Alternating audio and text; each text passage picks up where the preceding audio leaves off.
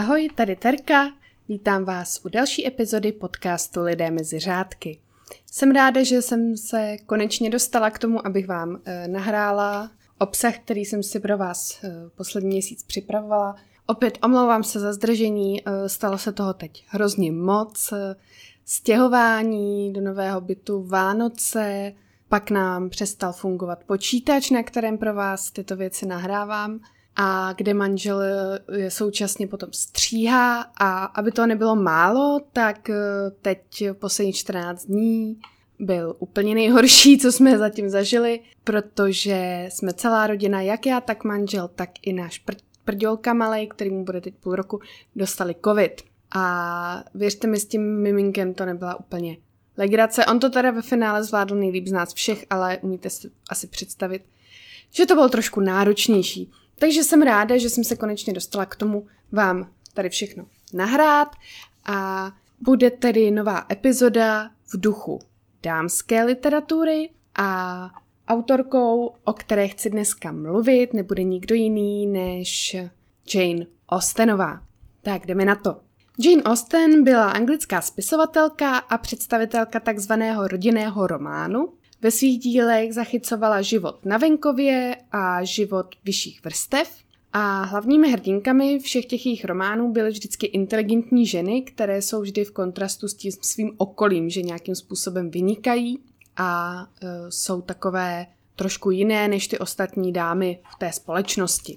Omlouvám se, kdybyste tady slyšeli nějaký šramot, tak to jsou zvířátka a manžel vedle uspává malého, takže kdybyste slyšeli š, š, š, tak uh, to není Zuzka Narisová, ale manžel.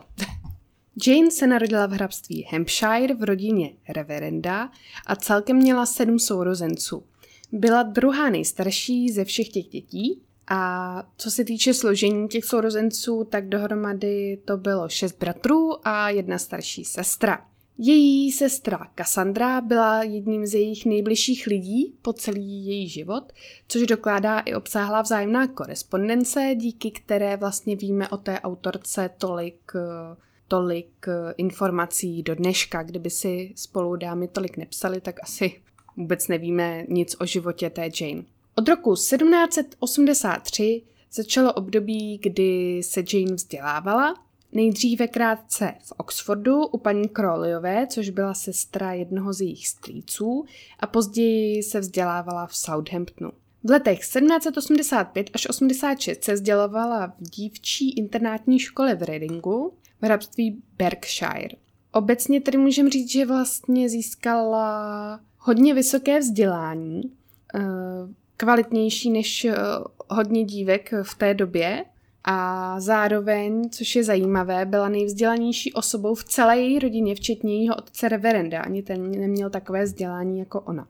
Poté, co byla později uvedena do společnosti, tak strávila většinu života obvyklými činnostmi, kterými trávily čas dívky v té době, takže plesy, různé návštěvy známých, takový ty čaje o páté a občasné návštěvy Londýna. A to bylo asi takové největší vzrušo tom jejím životě, takže to vysvětluje, proč ty její hrdinky byly naopak takové svéhlavé, vymykaly se tím společenským konvencím a tomu vzornému chování, které se v té době očekávalo. A takže v té své tvorbě se vlastně snažila uniknout monotónnosti toho života, který ve skutečnosti vedla. Což mě dost překvapilo, protože já jsem si právě myslela, že ona byla vždycky taková jako ty její, její volnomyšlenkářské postavy, ale ne, Jane byla taková ta klasická poťka domácí, která prostě vyšívala a e, čajíčky a serepetičky na plesíčky a tak. E, je příznačné, že knihy té Jane mají nekonečný vtip a cynismus a rovněž neobvyklý smysl pro humor na tu dobu. Nikdo vlastně takovouhle literaturu do té doby nepsal a rozhodně nebylo zvykem, aby takovým důvtipem vládly ženské hrdinky. Byla také jednou z prvních žen, které dodali humor a inteligenci takovým těm tématům, které byly v té době, řekněme, frivolní. Takže takové ty drbíčky a tahle bába povídala a tamhle se stalo tohle a tamhle ten chodí s touhletou a dvoří se tamhle té a takovéhle ty prostě drby. jak známe z té červené knihovny, tak ona tomu vlastně dodala v těch svých dílech trošku toho chytrého humoru. E, zajímavostí je také, že ve všech těch scénách, v těch jejich knihách se vyskytují ženy a to z toho důvodu, že ona, jak e, byla vlastně celý život vyloženě v té ženské společnosti, tak e, ona sama se nebyla jistá tím, jak vlastně mluví, mluví v nepřítomnosti těch žen a proto všechno v těch knihách je buď z pohledu těch žen, co oni si myslí, i vzhledem k těm mužům. Takže i popisy těch scén, kde vystupují muži, jsou z pohledu těch žen a aby právě nemusela řešit to, že neumí mluvit jako ten muž. Líp to vysvětlit neumím, doufám, že jste mě pochopili. Kdyby to někdo nepochopil, napište mi, napište mi zprávu, zkusím to trošku vysvětlit jako inteligentní člověk. Velkého uznání se jí dostalo například od Syra Voltra Scotta, to je ten, co napsal Ivanhoe, protože mu se líbilo přesné vystižení těch charakterů a pocitů postav, to velmi jako na ní obdivoval. A stejně taky obdivovali i jiní, například Samuel Taylor Coleridge, Robert Southney, Sidney Smith nebo Edward Fitzgerald, takže celkem jména té doby. Její sláva uznání mezi literárními kritiky od té doby, co se o ní tady ti autoři eh, pochválně vyjádřili, tak velmi, velmi stoupala. A celkově až do dnešní doby je těmi kritiky hodně obdivována za schopnost eh, detailního popisu těch ženských postav. A že vlastně do toho dokáže zakomponovat takové ty postřehy uh, k situacím z toho běžného života. Takže dá se říct, že ty knihy jsou velmi, velmi reálné a velmi, velmi odráží přesně, jak to v té společnosti v té době fungovalo. Tak, jak jsem ji zmiňovala, tak eh, ten Janein život nebyl nějak extra zrušující, ale jedna v dramatická událost v jejím životě byla a to bylo zasnoubení s panem Harrisem Bigem Whiterem, ale to nakonec nedopadlo, protože ona ho sama zrušila. Ten Harris byl velmi zámožný muž, se kterým je seznámil společný přítel, nejspíš na nějakém to večírku.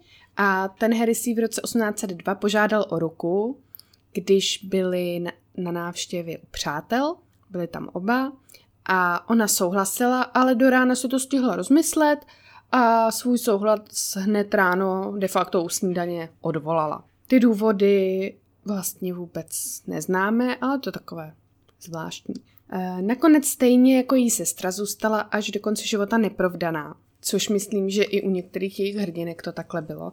A ona je celkově tím jakoby známá, že celý život e, prožila bez toho muže, což také v té době nebylo úplně úplně běžné, protože ty dívky byly vychovávány k tomu, aby se nejlíp už v 17 vdali, takže když jste ve 20 už ještě byli neprovdané, tak už jste byli v té škatulce, jste stará pana.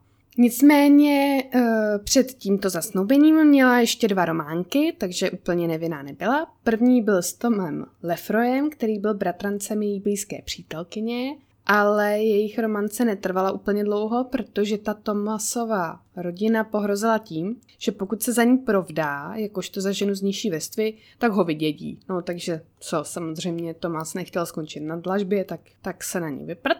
A dalším románkem byl vztah s duchovním v Devonu během léta 1801, protože v tom Devonu ona trávila vlastně nějak to léto. Mladík si ji chtěl dokonce vzít, ale než stihl navštívit její rodinu, aby se zeptal na svolení jejího otce, jestli si ji může vzít, tak zemřel. Jak zemřel, to jsem bohužel nenašla, ale umrtí v mladém věku nebylo díky různým nemocem v té době běžné, takže řekněme, že byl asi nemocný. V roce 1801 se celá její rodina přestěhovala do západní Anglie, konkrétně do města Bath, které se stalo inspirací pro prostředí jejich děl. E, v té době už byla spisovatelkou, ale ta její díla vycházela anonymně, jelikož v té době by knihy nikdo nevydal, kdyby se vědělo, že je psala žena. Ha, zase to tady máme. Až po její smrti její mladší bratr Henry veřejně uznal její autorství a začal ještě víc šířit to její dílo. Ve skutečnosti ale Jane s psaním začala již v útlém věku pohých 12 let a dohromady za svůj život napsala sedm novel, ale pouze čtyři z toho vyšly v době, kdy byla ještě naživu. A byly to shodou okolností ty nejznámější, byla to Pícha a předsudek, Rozum a cit, Emma a panství Mansfield. Z toho tři knihy stihla dokončit velmi brzy, a to do svých pouhých 23 let, což je teda podle mě obdivuhodné. A zajímavé je, že její nejslavnější díla měla původně úplně jiné názvy.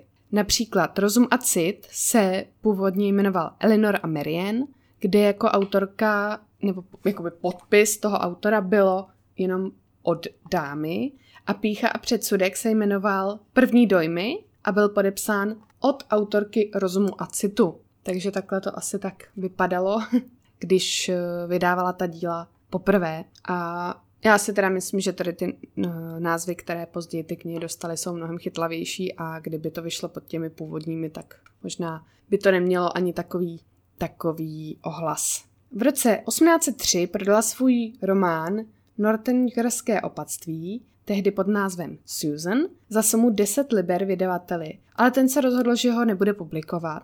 A v té době měla rozpracovaná i další díla, například právě Rozum a cit.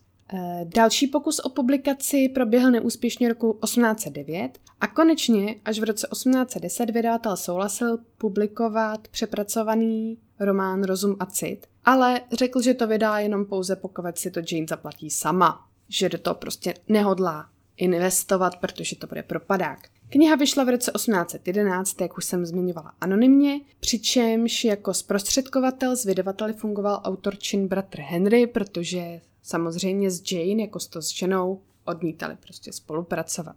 Jane eh, měla po celý svůj život hodně zdravotních problémů. Údajně trpěla Edisonovou chorobou, což jak jsem našla je onemocnění, při kterém vám nadledviny přestanou proti- produkovat kortizol a dojde teda k postupnému selhání těch nadledvin. Eh, tady tou nemocí trpěl například John Fitzgerald Kennedy a není to úplně tak neběžná nemoc. Snažila se vyléčit a vydala se například města Winchester, kde měla nalézt pomoc, protože tam byly vyhlášení tím, že umí tady ty problémy léčit nebo potlačit, ale bohužel ta nemoc postupovala moc rychle a ona byla vlastně dva měsíce tam hospitalizována v nemocnici a v nějakých lázních, ale po těch dvou měsících ve věku pouhých 42 let zemřela. Pochována byla v tamnější katedrále a ve své závěti, kterou už měla sepsanou, už takhle jako v brzkém věku, zmínila pouze tři lidi. I když kolem sebe měla velikou rodinu a přátele, tak se vybrala pouze tři lidi. Zmínila zde pouze svého bratra Henryho, což je logické, protože ten jí celý život podporoval i v té její tvorbě. Svou sestru Cassandru, to je taky logické, protože to byla de facto, kromě toho, že to byla její sestra i blízká osoba, nejbližší přítelkyně, dá se říct. Ale Překvapivě tam zmínila i Madame Bigiln, která byla sekretářkou zesnulé ženy jejího bratra Henryho. A to je zajímavé, protože tam se vůbec nedá doležet, že bych spolu měli nějaký blízký vztah. A proč něco odkazovala právě tady té dámě, to se vlastně nikdy nevysvětlilo. Takže to je jedno z takových tajemství kolem Jane Austen, které asi nikdy nezůstane odhaleno. Důvod té její smrti nebyl ovšem nikdy doopravdy doložen, takže je dodnes předmětem sporů. E, oficiálně teda všude se zmiňuje, že zemřela kvůli těm nadledvinám, které jí selhaly, ale je mnoho teorií a to mi přišlo hodně zajímavé. Například e, s jednou teorií přišli věci z britské národní knihovny, kteří tvrdí, že zemřela po otravě arzénem. Ale nejednalo se však podle nich o vraždu a o to, že by jí někdo ten arzén vědomně podával. Mysleli si, že mohla pít kontaminovanou vodu nebo si smíchat špatně léky a předávkovat se právě tím arzénem. Svá podezření založili na příznacích, které Jane měla a ty zahrnovaly třeba změnu barvy kůže a špatný zrak. Potom další z teorií je, že spáchala sebevraždu, ale většina odborníků se shoduje na tom, že zemřela po té dlouhé nemoci a že to je nejpravděpodobnější. Někteří historikové se také domnívají, že ve skutečnosti Jane Austenová nikdy neexistovala jakožto žena, ale jednalo se o pseudonym mužského autora, což mi přijde dost přitažené za vlasy vzhledem k tomu, že knihy vycházely anonymně, tak proč by autor, pokud by byl muž, nepublikoval pod svým jménem, vydával je anonymně A ještě se de facto vydával za dámu a podepisoval je, že jsou to knihy od dámy. To je první věc, která mi přijde zvláštní. A druhá, uh, no je to prostě blbost, protože díky té korespondenci s tou sestrou víme, že prostě Jane Austen existovala. Leda by to byl velmi dobře udělaný podfuk, ale myslím si, že to, to už asi nezjistíme. Takže to bylo celkově takhle k tomu životu Jane Austen i k tomu jejímu dílu. A ještě mám tady tip na pár filmů. Samozřejmě ta její díla byla sfilmována mnohokrát, ale co asi stojí za zmínku, tak je film Rozum a cit z roku 95, kde hraje Hugh Grant a Emma Thompson. To bylo moc hezky udělané. Potom asi nejznámější adaptace Píchy a předsudku je z roku 2005 s Kírou Knightley. To mně přišlo taky celkem dobré a to teda Kíru Knightley musím říct, Nemá, nemám ráda, doufám, že někdo teď ne, neukamenuje. A potom nejnovější, to jsem neviděla, eh, je adaptace románu Emma z roku 2020, kde hraje Anya Taylor-Joy, což je taková ta zvláštní slečná, která hrála třeba v seriálu Dámský gambit. A musím říct, že teda podle fotografií a traileru to vypadá pěkně. Ony ty filmy podle té Jane Austen jsou hlavně, co se týče výpravy, krásně udělané. A ta příroda na tom britském venkově je prostě krásná, takže jenom uh, pokud máte rádi tady ty věci, tak se vám to bude určitě líbit. Tak, to by bylo pro dnešek všechno. Uh, ještě bych ráda připomněla bonusový kanál k podcastu Lidé mezi řádky, který najdete na herohero.co lomeno Lidé mezi řádky. Tam máte první bonusovou epizodu o zavražděných spisovatelích a současně s touto epizodou o Jane Austen budou na tady tom bonusovém kanále vycházet další dvě epizody, tak abych vás trošku navnadila. Jedna bude o popravených spisovatelích, ta mi přišla velmi zajímavá, mám tam tři opravdu zajímavé spisovatele a další, vzhledem k tomu, že máme 20. výročí filmu o Harry Potterovi, tak zajímavosti ze světa Harryho Pottera, ať se jedná o tu knižní stránku nebo o tu filmovou. Uh, někdo se mě ještě nedávno ptal, jak to na Hero Hero funguje. Tam za 4 eura měsíčně máte přístup k obsahu celého toho mého kanálu a můžete si to klidně předplatit jenom na ten jeden měsíc, pak se odhlásit nebo to nechat předplacené a mít to takhle uh, i do budoucna a vždycky, když uh, tam vyjde nějaký nový obsah, tak o tom budete informováni. Každý měsíc tam určitě jedna nebo dvě epizody výjdou. A 4 eura měsíčně je taková jenom symbolická částka. Takže budu ráda, když si předplatíte tento kanál a rozšíříte si tak obzory, protože mám v plánu krásná témata, která budou určitě zajímavá. Tak, to by bylo pro dnešek všechno. Doufám, že se vám epizoda líbila a uslyšíme se zase příště. Ahoj!